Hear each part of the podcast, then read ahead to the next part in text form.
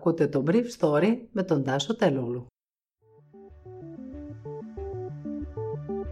Καλημέρα σας. Σήμερα είναι 3η 20 Απριλίου 2021 και θα ήθελα να μοιραστώ μαζί σας αυτά τα θέματα που μου έκαναν εντύπωση.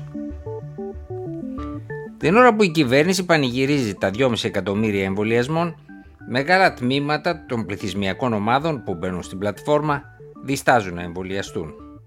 Πρώτες Ιθάκη Θεσπρωτεία, τελευταίοι οι δύο νομοί της Τράκης με τη μειονότητα. Το Ιράν εμπλουτίζει το ουράνιό του κατά 90% καθοδόν προς μια νέα συμφωνία με τη Δύση. Το κοντέρ στάθηκε χθες στους 2.546.154 εμβολιασμούς. 1.774.730 για την πρώτη δόση και 772.024 και με τις δύο. Σύμφωνα με στοιχεία της ελληνικής κυβέρνησης, στην Ιθάκη μοιάζει να έχει γίνει η μεγαλύτερη πρόοδος, με το 48% του πληθυσμού να έχει κάνει την πρώτη δόση και κάθε πέμπτο και τις δύο. Ενώ στο νομό Θεσπρωτείας τα αντίστοιχα ποσοστά είναι 24% και 9%. Στην άλλη άκρη βρίσκονται οι δύο νομοί της Τράκης με τη μειονότητα. Η Ροδόπη με 10% για την πρώτη δόση και 3% και με τις δύο, αντίστοιχα και η Ξάνθη με 11% και 4%. Συνολικά η χώρα μας, σύμφωνα με τα στοιχεία του ECDC, βρίσκεται στο 17,7% στο σύνολο του πληθυσμού άνω των 18 για την πρώτη δόση και στο 8,6% και για τις δύο, έναντι 20,4% και 7,8% του μέσου όρου της Ευρώπης. Με μια κουβέντα πάμε καλύτερα από το μέσο όρο στους πλήρως εμβολιασμένους, αλλά υστερούμε σε εκείνους που έχουν κάνει μόνο την πρώτη δόση. Αυτό συμβαίνει για δύο λόγους. Επιμένουμε στην πολιτική εμβολιασμών και με τις δύο δόσεις σε αντίθεση με τις χώρες του Βορρά, αλλά ακόμα υστερούμε στις ομάδες που έπρεπε να έχουν εμβολιαστεί σε υψηλά ποσοστά λόγω του αυξημένου κινδύνου βαριάς νόσησης που διατρέχουν. Για παράδειγμα, στους 80 χρονών και πάνω, ο μέσος όρος της Ευρώπης είναι 72,5% για την πρώτη δόση και 49,6% και για τις δύο. Στην Ελλάδα το αντίστοιχο ποσοστό για τη μία δόση, άνω των 80 ετών, είναι 56,9%. Είμαστε δηλαδή 16 μονάδες κάτω από τον ευρωπαϊκό μέσο όρο. Σε ό,τι αφορά τους εργαζόμενους στον τομέα υγείας, είμαστε στο 57,8% έναντι 69,3% του ευρωπαϊκού μέσου όρου για τις 15 χώρες. Μόνο η Βουλγαρία έχει χειρότερη επίδοση από εμάς στους υγειονομικούς για την πρώτη δόση με 19,3%. Αντίθετα, αν υπολογιστούν και οι δύο δόσεις του εμβολίου στους υγειονομικούς, είμαστε στο μέσο όρο της Ευρώπης με 51,1%. Χθες, ο πρώην πρόεδρος του ΣΕΤΕ, Ανδρέας Ανδρεάδης, ένας από τους σημαντικότερους επιχειρηματίες του τουρισμού στη χώρα μας, ανήρθησε σε tweet λέγοντας ότι ενώ είχε περάσει COVID το 2020, τα αντισώματα της ακίδας του εκτινάχθηκαν μετά την πρώτη δόση του εμβολίου 2.000 φορές πάνω από το θετικό όριο.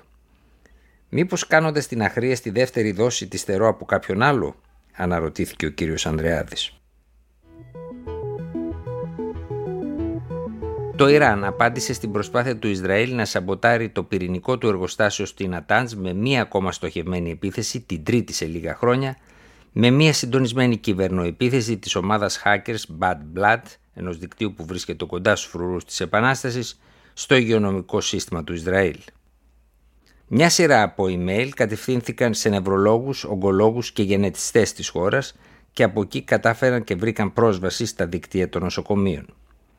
Ο ειδικός της Χάρετς για τις Ισραηλινές μυστικές υπηρεσίες, Γιώση Μέλμαν, είπε στο εβδομαδιαίο podcast της εφημερίδας Χάρετς ότι καθώς ο Μπένιαμιν Νετανιάχου, που δεν είναι καθόλου βέβαιο μετά τις χθεσινές εξελίξεις ότι θα σχηματίσει την επόμενη κυβέρνηση, θέλει να αποτρέψει μια νέα συμφωνία της Ουάσιγκτον με το Ιράν, έδωσε το πράσινο φως για την επιχείρηση του περασμένου Σαββατοκυριακού στην Ατάντ, στην επαρχία του Ισφαχάν, εναντίον των πυρηνικών εγκαταστάσεων του Ιράν. Ήταν η δεύτερη επίθεση μετά από εκείνη του Ιουλίου μέσα σε λίγους μόνο μήνες. Τότε μια έκρηξη διέλυσε μια φυγόκεντρο που χρειάζεται για τον εμπλουτισμό του ουρανίου. Ο Μέλμαν λέει ότι αντί αυτό να αποθαρρύνει τους Ιρανούς, τους πείσμωσε. Ο εμπλουτισμός του ουρανίου έχει φτάσει στο 90% όταν χρειάζεται 93% για να κατασκευαστεί η βόμβα. Οι Ιρανοί όμως, κατά τον Μέλμαν, δεν θέλουν να φτιάξουν τη βόμβα, αλλά να διαπραγματευτούν με τη Δύση μια συμφωνία αντίστοιχη εκείνης του 2015. Αυτή τους έδωσε τη δυνατότητα να χρηματοδοτήσουν με τα λεφτά του πετρελαίου τους πολέμους μέσω πληρεξουσίων στη Συρία και την Ιεμένη.